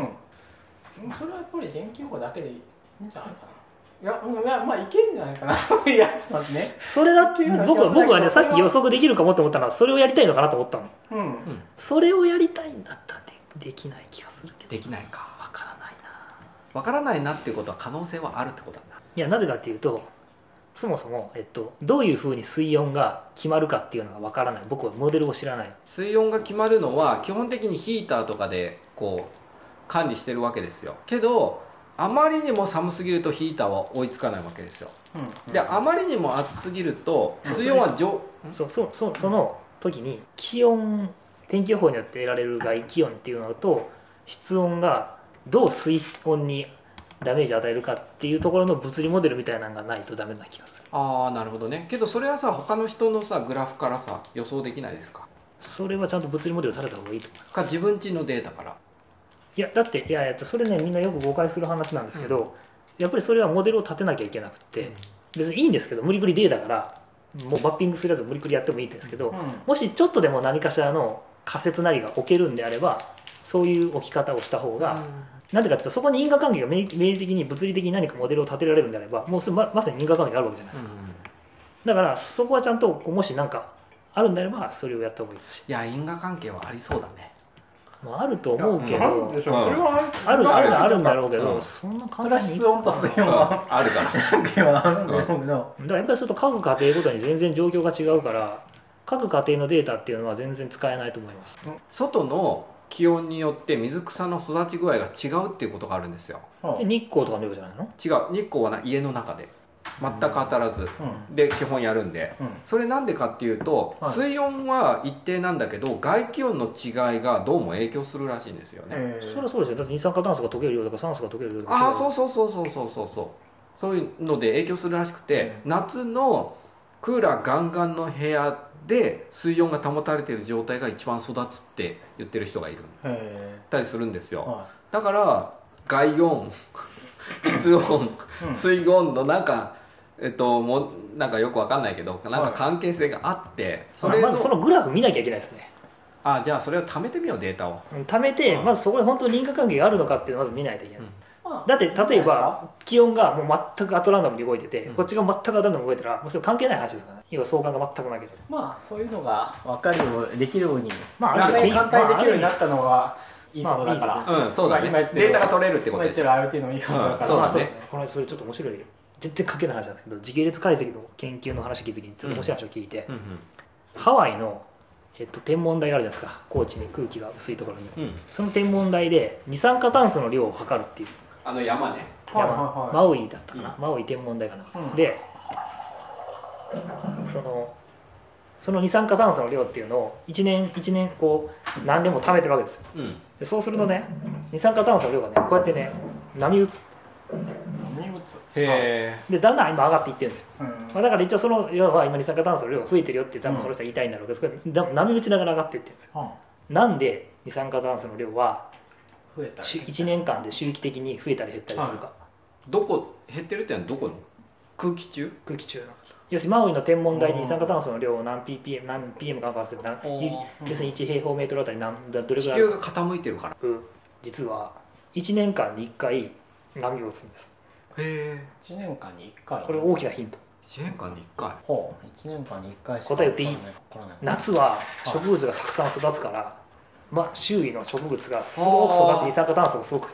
あのなんか減ったり増えた消り費すするるそううで冬は減るってはいはいはっていいうのがあるらしいんですよへえでそれで1年間で1周期でうんこう変動していくっていうのを見て山の上でも影響するんだらしいんですよでへ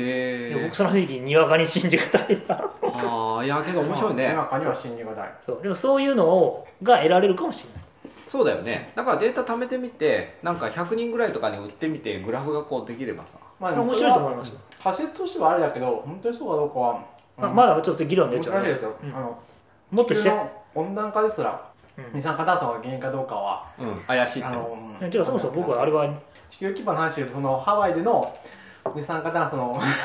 増いやそ量うそうかそれがでもその本本には当そにう書いてあっそうなんだたっていうのは、なるほどねみたいななるほどねうんだから、面白い話だね仮説としては面白いだから、そういうのはいまあデータからは当てられますよねっていうのはあるそれが、まあ、機能するかどうかは別だないやだから気温とかは本当に因果関係がそうで明もそんな示的じゃないんででももうみんな死ぬほど研究してるよそんな気象予測とかうん、までも面白いとは思います、面白そうでしょうん、あ、何にせよその夏にどういう環境が一番育つかっていうのもやっぱり測ってみないと分かんないわけだからいいんじゃないですかそれはでもねさっきのちょっそとねのカオスがそれはでもね問題が難しすぎるとク思ーうラーが大事みたいな仮説も仮説なんでしょそれも別に、うん全でし然ょ根拠はない、うん、が本当っていうのはだか難らしいそもそもさ下手したらその種類の問題かもしれないじゃんその水草水草その水草が実はだって僕らって人間だけでこんだけ全然違うわけだから、もしかしたらその水草がたまたまよく育つ水草だった可能性もあるから、まえっとね第一いろんなの人者にを埋めてて全部がぼわっと育ってたっ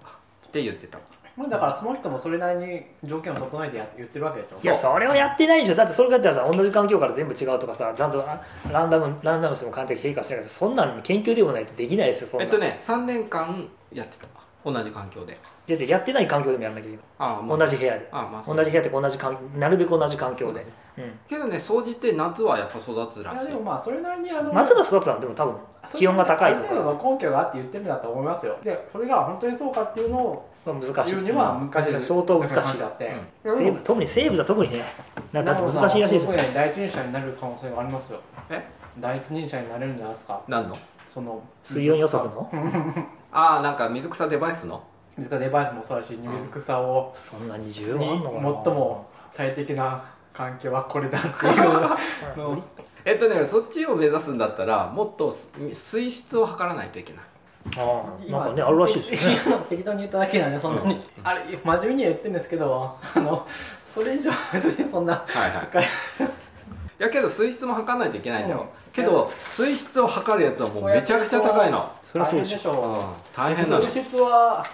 だってそんな数値で簡単に表せるものそうなんかねペーハーぐらいんなピッて測れるのはそういろんな切り口があるから、うん水質だって水草によって求める水質と魚によって違うよねそうもそも、ま全部違あ、うそもそも何で水質って何っていうところから話しないきゃいけない、うん、栄養酸が性とかアルカリ性、そうそれとか例えば何のイオン化のイオン化傾向とかを調べるなあんかのねイオン濃度を調べるのとか、あとね微量元素がうん、そうですねどだんかぐらいら不純物がどれぐらい混じってるかとか、そういう何をもって水質を定義するかっていうところから多分始めなきゃいけないから相当難しいでしょ水に何が含まれてるか全部それはめっちゃ難しいでしょそう難しい測れないだってそれ検査器具いる話ですよ普通にえっとね検査器具が売ってて液をピッピッてやるとあ測れるのとかあと紙をピッてやると8種類ぐらい測れるかなそうそういやだからそそれぐらいはいいけどでもなかなかそれ難しいじゃんそれって一番それをねセンサーがでやろうと思ったらなそんうか何十万円とかの世界になってて、ねなんかあのちょっと前にキックサーターとかで流行ったえっと飲みあ物ったを、ね飲み物を入れたら、うんあのコーヒーとかあっオたレンジジねュースとかあまあ要するにそういうのが分かることによって、えーカロリーをいくつ取ったとか栄養がどれだけ取ったっていうのが分かるみたいなデバイスがあるんですけど意味がわからないそどういうことのってどうわいうかこるとんですかどういうことどういうこと、専用のグラタンブラーとか、えっとボトルがあってうんそこにコーヒーとかを入れると、うんそいつが何が入ったかっていうのを自動的に記録してくれるとどうやってあったわねかんない、 わかんないですけど、それどうはせ。砂糖の量ぐらいしか見てないんじゃないわそうかもしれないそはわかんのかなっていう話砂が糖量も多分調べられないと思うずっよと気になっていて、それ、それわかはんどうないですいようマジックでやってるのかってそ。いうんなん分かんないよキックスターなんか俺は80%ぐらい嘘だと思ってるいやだから本当なのか嘘なの大かっていうの体は。地位なんかはじ流行ったよね大きな嘘のやつ今地思位い的思い出して。地位的取ったらなんか全部わかるとかっつってあの嘘ついてるやつ、まああれは大きなあれだね、もうええ事件でしたね。あとあれねなんか水中でかんかなんかここにつけるだけでなんか二酸化炭素を除去して噛むだけでボンベになるフィルターみたいなのとかえできるわけいいじゃんそんないや水質測るのは本当難しいですよペーハーぐらい試験液なしにできるのは、そうでしょうねでもそもそもだって水に溶けてるものを取り出すっていうのはうそもそも難しいです からねん、そうペーハーペーハーはでそこに溶けてる物質を推定するってやっぱそもそもそれ自体が、まあ、ある種の学問っていうか工学的にすごく大切なことだかうーんそうならだんってですそうじゃないですかだってどうやってそれ分離するかって話なんですからねねえ難しいよね難しいですよはいうんまだ今日はニュースコーナーにすらも行ってないということなんで面白かったないやなかなか水草の話はいつも聞いて面白いですねあ本当うんえ克美さんもやろうようんいやまあちょっとあのね思いつかんちょっと置き場所とかちょっとねガイドしてくれる人がいないと自力でやるのは大変しんどいそういうのうんうん俺かなり調べたから教えます興味があればうんいやあるんですけどいろいろやっぱり物理的なハードルがあるんでアボカドをそ育てたいとかっていう思いもあるんですけどああそっかそっかアボカドうんアボカドってどんなふうになるのえ見る木なの木になるようちでね種でうんで育もつ、そんなにあのこれなんていうかこれ種から樹木っていうようなものではな種いかはらずそうそうそうこんなもんでしょ長野さんってこんな自然派だったのえ俺めっちゃ野菜育ててますようんへこれ家はこれ山中だしあー産地取り立てのやつうまそうだなうまいよ食べくるいいですうんねはいあのそら豆今育てて茹でたてあ取れたてを茹でてすぐ食べるともうプリプリあー うまそうやなやばいうまいよ まあいいやニュースに行きますか、はい、はニュースでねアップルウォッチに睡眠センサーのスタートアップが買収したんでそれがつくかもみたいなアプローチ自体もうやめるんじゃないのって僕えはやめないでしょなんで全然ダメじゃん面白くないもんアプローチでもあ本当い。や便利ですよ僕全然うん戻したとしても戻るあらららつけ俺る気も買ってもないうんそれいいと思いますもんだって全然やる気ないんじゃないかなと思ってるいや健康デバイスとしていやうんそっちの方に路線変えてるし割に高すぎるわいくらだっけ値段はね4万ぐらいじゃない一番安いです次3代目が出るんだっけそうですね前回のやつ、まあ出るとすうんまあ、出ないと思いますけど3代目だ出たぐらいでまあなんか使ってもいいかなぐらいのやつになるんじゃないなんのかななんないかな例えば電話ができるのかないやそんな電話とかできなくていいですよ今でも電話ができますよえ今電話できんの単これ体ででしょ単体じゃ無理ですよ単体でだから、うん単体では無理でし単体電ょ話しなくていいですよ多分それそんなにあ本当、うん便利じゃないしライフも持ってるしこれはないよねうんないないえっとねこれを持たなくていいよくいなるや別に持っててもいいんじゃないいや持たなくてもうんどっちでもいいけどこれ持たなくてよくなるんだったら買う可能性があるなと俺持っててそうなんですか、へうんなんか持ちたくないえいやでもこれでやるの大変ですよウェブ見れるわけでもないしとか見なきゃいいじゃんウェブまあ見なきゃいないですよ、うん、あまあねいやうん仲悪いいやまあまあ便利そういうのは増えていくと思いますよ、うんその単体でいやなんだろう音楽が聴けるとかっていうのは今けでどき電るし池持つ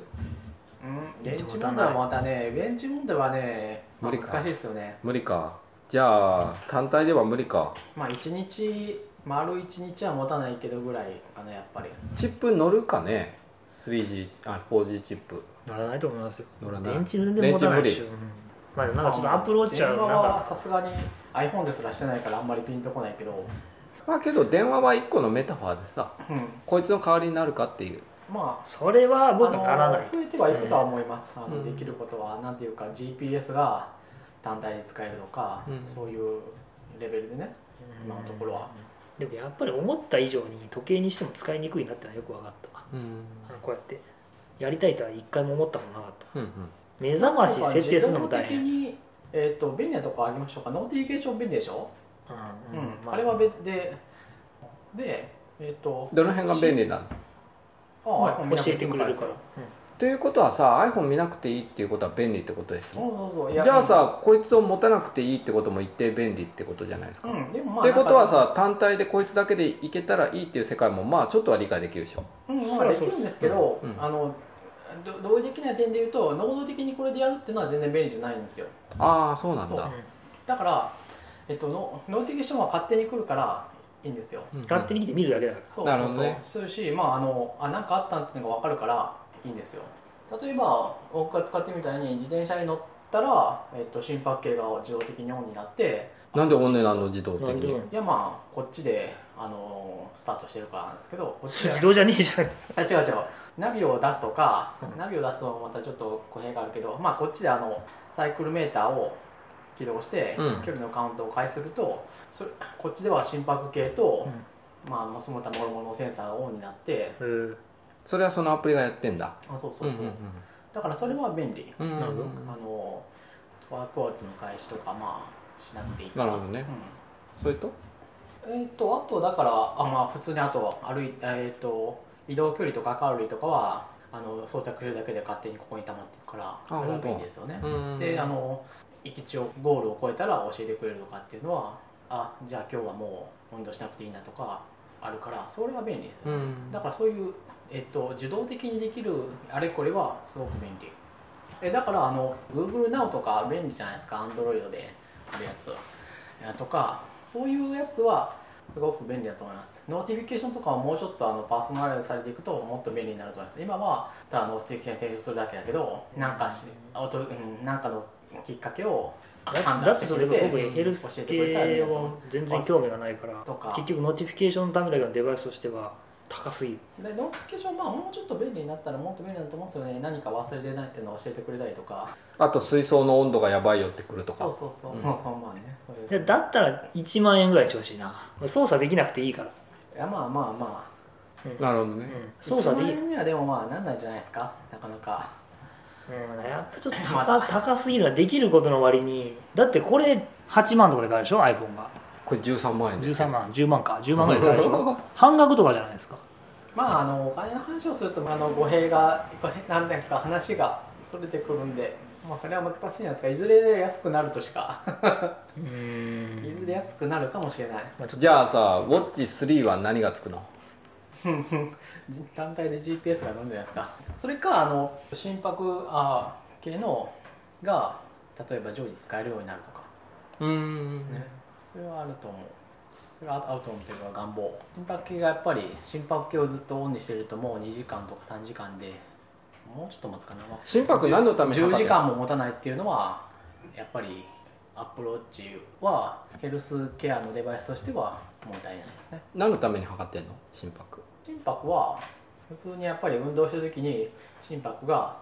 測るとあ例えば体力がついてくると,、うんえー、とこれまでは160ぐらいになったのが同じ運動で140ぐらい進んでるとかっていうのはあそんなんなるんだ、あう、あのー心そうなん拍だ機心肺機能と体力の向上みたいなのがさ可視化できるっていうんそうですねああそうなんだえー面白いとかへあとはまあ専門的にやってる人は、まあ、あのもうちょっと多角的に、えー、ともっと自転車にもいろんなセンサーつけてやってますけど、うん心拍計が心拍は上がってるけど伝わってるパワーは上がってないしスピードも上がってないから単純にフォームが良くないとはあそれが疲れてるだけで昨日寝てなかっただけとなのかにえそんなんなってんだあともう一個ニュースがですね WWDC で Siri 搭載スピーカーを発表かっていうのが今日出ましたあなんかそれなんか出ましたねちょっと前ちょっと前に出ましたねあ本当ニュースで、あごめん違う今日出たのはエコーショーの方だったああなんかあの端末ねうんアマゾンの方ごねめんごめんごめんはいはいはいはい、まあま あシリのスピーカーは正直よくわかんないですねアマゾンエコーみたいなもんなんですかね、うん言ってもそうだよねアマゾンエコーまあに要するにシリがアあップルのシリに言ったからてなんか聞いたりとかいつあのドーンと置いてあるリビングに置けるようになってそれ Apple TV じゃダメなそのれだけじゃなんだからうんスピーカーだけ、スピーカーと多分ちょっとデザインが見た目のデザインがいいとかっていう Apple TV じゃダメなのかねついてないからってことかジョージはやっぱり今のところ抑えないといけないですからね、うんそうだねそうだねいやいるのかな,、まあまあ、なんでかもアメリカじゃ売れてるらしいしな Google 本売れてるとか買ってる人いるしねあれでしょなんだっけアレクサねアレクサやったら便利なのかねそうなのかもしれなないんかねこういう新しいやつ部屋に置きたいなとかあんま思わないんですけどうんずっと前からエクスペリアタッチは面白そうかなって思ってる見たことあるこれなんかソニーがすごい単焦点の単焦点っていうんだっけああ分かった分かった分かった分かった、はいはい、それでそこ焦点距離が短いですねそうそれを触ってこう操作ができはいるはいはいはいはやつデモがすごいんだよねいねうんいやこれ欲しいなと思ってお絵かきとかできる地面にどれぐらいちゃんと動くのかっていうのがよく分かんないけどでもすごいよねこれもね出るのは6月なんですねあ予約販売開始が6月って書いてあったで Amazon エコーエコーショーも6月、ま、末だったかな待つかうん、待つ予約開始うだったかんなあ販売開始だったかうんじゃあニュースはそれぐらいにして気になったアプリコーナーっていうのをやってみようかなと思ってもう今日今回僕これですこれね、うん微妙に使えない、うんけど微妙に使えるなんかいまいち使えないような気もするけど使えるような気がする手書き入力ができるうん楽楽譜譜アプねリ、うんまあ楽譜はねあの難しいんでねうん楽譜を書くのはとても難しいんでねそもそもねちょっと UI の出来が悪い気がするなんなるほどいやうんなんだろういあや見るからにごちゃごちゃしてるよねそういやまあでも実際こうやって楽譜をねこうこうやるそれでうまく書くのはね難しいしあとねやっぱり高さがね若干ずれるのがまあでも大体基出本る的にねあんまりねなんていうかユーザーとこれをマッチさせるのさせるのがすごい難しいジャンルのアプリなんですよ楽譜を書くソフトっていうのはうん、そそれどういうれわかるよみんな全然違うもんねそうあとね、あのいやちゃんと書きたい人とあの音楽やってる人とかはこうやって手で書くよりも、ひ弾いて入れた方が早いっていうのもあるしいや楽譜書く人は書くよいやでもう、ん、速さで言ったらそうかもしれないうん入力スピードで言ったらおおリアルタイム入力長するさとかも簡単だから、うんうんとあるし、うんちゃっちゃっと書いてそれなりに綺麗な楽譜になるっていうのはどっちかっていうとあんまりターゲットではなくてっていうのはあるんですよ、それそうだはねあんまりそういう人っていうのはあの最初だけやっていいなって思うけどやらないから、うんそうやっぱり楽譜書くのってすごい大変だからちゃんと目的があって書くじゃないと楽譜って書かないからなんでそんな詳しいのか楽譜事情にプロ向けになるんですよねなんで学部事情にそんな詳しいの私あれなんですよ大学の時にコーラスのサークルにいて楽譜を書いたりとかをしていたんですよ僕ドラムやりますえ俺耳コピーしたやつ全部楽譜に起こして残してあるすごいですねすごいでしょ、と僕ドドラムで耳コピするやつはこうやって書きますよ全部手でうんねうんで綺麗にしたりとか何みんな書けんのすごいね僕は書けないけどえ書いてたって言ってたじ僕は高さは分かんない私はまあ聖書まあ高さは分かんないゃんなんで聖書要員音の高さは僕耳コピできない嘘それはできない俺めっちゃ難しいのやってますよだってあんたギター僕ドラムだもんあ持ってないもんそうだそうだいやでも昔はないからあのまあフィナーレっていうのが今でも昔もありますねうんありますありますうん一番有名なやつだうんね、ロジックプロでね楽譜入力してるけどねあれはひしんどいよまあでもそういうのをあのさ時にいろいろまあ勉強したんですけどいやまあ学校はね書き方が決まってるわけでもないなないんであのダムフとかはあれもう、うんあれは多分誰がやっても一緒になるのかなわかんないけどで一緒になるねなるけどでもねや楽譜はあの表現だからけどね一応ルールはあるよ音のもちろん、うんだけだけどあの音の高さと長さが合ってれば OK ですってわけには基本的にはいかないんですよね楽譜はえなんでなんで楽譜は作曲家がこういうふうに歌ってほしいっていう表現だからそれちょっと難しすぎない言うってるんことはそれうんそれはえだかからなり言ってないいや本当にあの歌う人にとってどう歌いやすいかっていうのがから高さと長さもうんこういうふうなが合こってと書くてのもい今何通り書くの書き方ができるわけじゃないですかこれもつなげてもいいしつなげなくてもいいでしょ別にああそれはでき別るに分けねこともできるでしょ、うんなんか普天で書いてもいいしねそうそうそうあ分かるそれは分かるドラそムれは分かるねうんドラムとかもそれはあるうんううんん普天で書くかスラーで書くかっていうねもあるし、あとそうですねこれだからこれも勝手にちょっといまいちだったなと思ったのはドラムとかは特にその書き方としてこういう書き方をするんですよねうどんちらかハとイいうとハットねそれうんハイハット書いて、うんでここにスネア入れて、うんうんでここバにスドラねレードラ入れて、でなんかこう書くと結局何が起こるかっていうのはこここがラインなんですよね8分音うんビートのね、でまあここバックビートが絶対かかってくるみたいな書き方する時にこう縦割り読むんですけど厳密に楽譜と音楽データ一緒にするとここに給付入れなきゃいけないんうですよ、んそうなるよねうんこれが鬱陶しい、うんそれはわかるだってそれがないと間違った楽譜になっちゃうからねそうん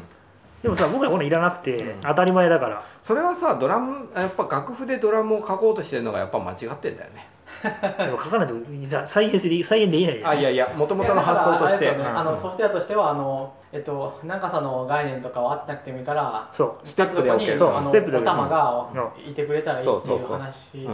まあそういうのはね多分ねニッチだけどそれはそれで需要があると思いますうそうあの僕がさっきから言ってるのはいやこれは多分ねフィナーレとかに比べたら UI は全然いけるってる方だと思ういやそうだって僕もロジックプロ最初でか使った時さ無理ここんなもんで誰が作れるんだとは思いま無せん理でし無た理無理無理無理終わってるわあれでいや僕ねそれはそれで多分いやあのやっぱり機能とかをサポートしていくともうそうならざるを得ないそうそ全部入ってないといけないからねあれねうでしかも最近、昔僕使ってたさシンガーソングライターとかうさ、んあの頃まだあのほらウェブ使うウェブ音源使ってどうのこうのがなかったじゃないですかあの10 20年ぐらい前のがでも今はそれもあるしサンプリングも使うしミリーも使うし、なんかスコア出したりとかもうなんかもういろんなもんがぐっちゃぐちゃになってるから、でこれはどこまで何を対象にしてるのかは私は知らないんですけど例えばフィナーレとか出版できる学部を目指してるから、うんそうだねそれだともうあの結局そのピアノだったらあの譜をめくれないような楽譜を作っちゃダメなわけですねだから音の長さと高さが合っててもページのところがこうなってたらめくる暇がないっていう楽譜は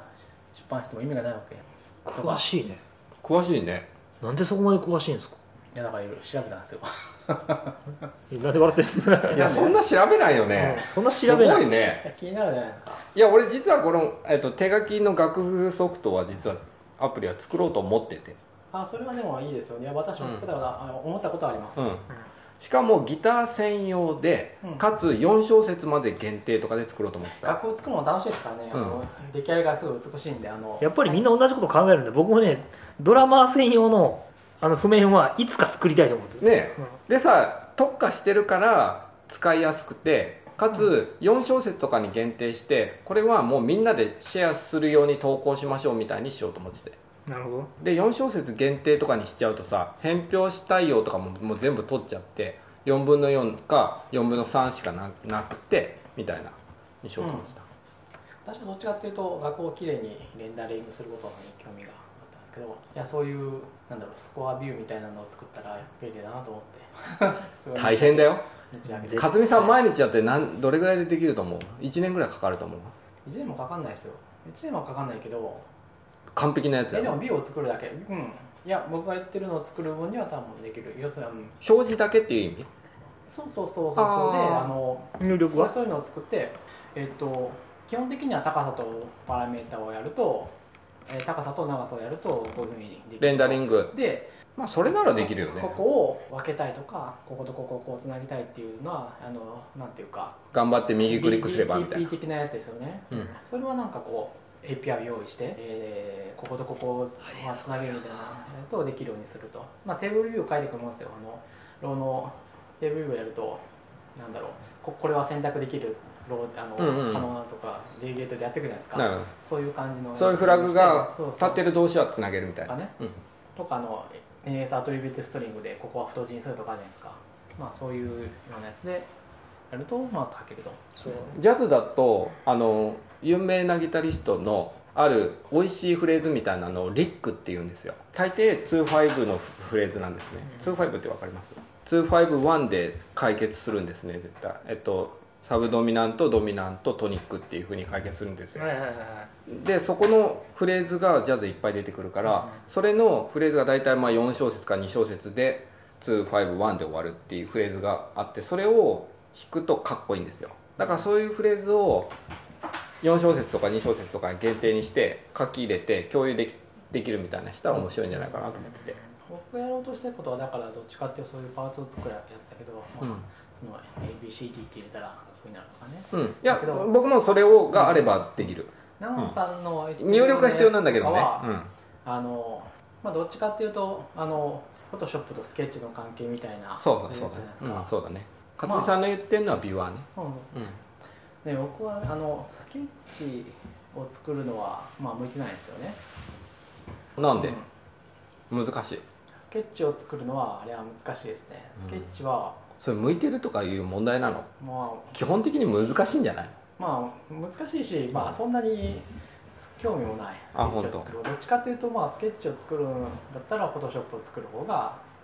あのなんだろうどっちかっていうと興味があるかなえフォトショップとえスケッチのス違ケいッチは何が何違うのフォトショップととかイラストレーターはベクターで、えーと出版に耐えももう耐える成果物が出せるソフトウェアですよね、うんスケッチは、えっと基本的には UI の設計に特化しているフォトショップもイラストレーターも同じことはできるけど機能が省かれていないからそうそうそうだからあの難しくならざるを得ない分かった何も考えずに詰め込めれば、え詰め込められるからといっていいフォトショップやイラストうレんーっていうかフィナーレをうターんあうんうんでフィナーレとこれの関係も基本的にはそうだし、今は長さんとってもそうそうですよねあの軌道になるのはちょっとオーバーキルだと、うんまあ、スケッチとかはだから難しいですよそういううまいことを、えーだからコンセプトを作るのがなかなか難しいっていうそうそうそうああ全部できるわけではないものをそう全部できるわけではないけどスケッチぐらいヒットするものっていうのはを作るのはなんかこう別の才能じゃないですか。じゃあもう今日はこんぐらいにしときますかもう話が進みましたね。今回振り返りの振り返りをやるはずでしたが何も振り返ってないまた次回ということでやっぱりちょっとねあのね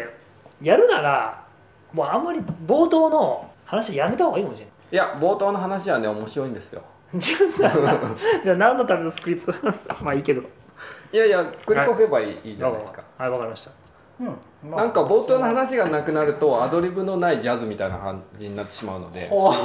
うすごいアドリブだけのまジャズアドリブだけのジャズはでもありだからいいのかアドリブのないジャズってほぼないよそれはないけどそれジャズじゃないアドリブだけのジャズはいやえっそと、うでネすフねェルティティはアドリブが ない、あーまあそうかうん、こうやって再現なく脱線をしていくそうだねいやなんかさせっかく3人ピッて集まってるのにさアドリブがの部分がなくなってしまったらさ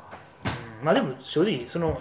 台本って言ってるもの台本もないけどね台本と呼ばれるほどの台本であはないもちろんですよそうですよねうんもちろんいいよこんだけ話すことがあるならうんうんうんまあいいや、はい、 話がなくなるはいじゃあまあ今日はいありがとうございはました また再現なく脱線がねここからお疲れ様でしお疲れ様でしたたはい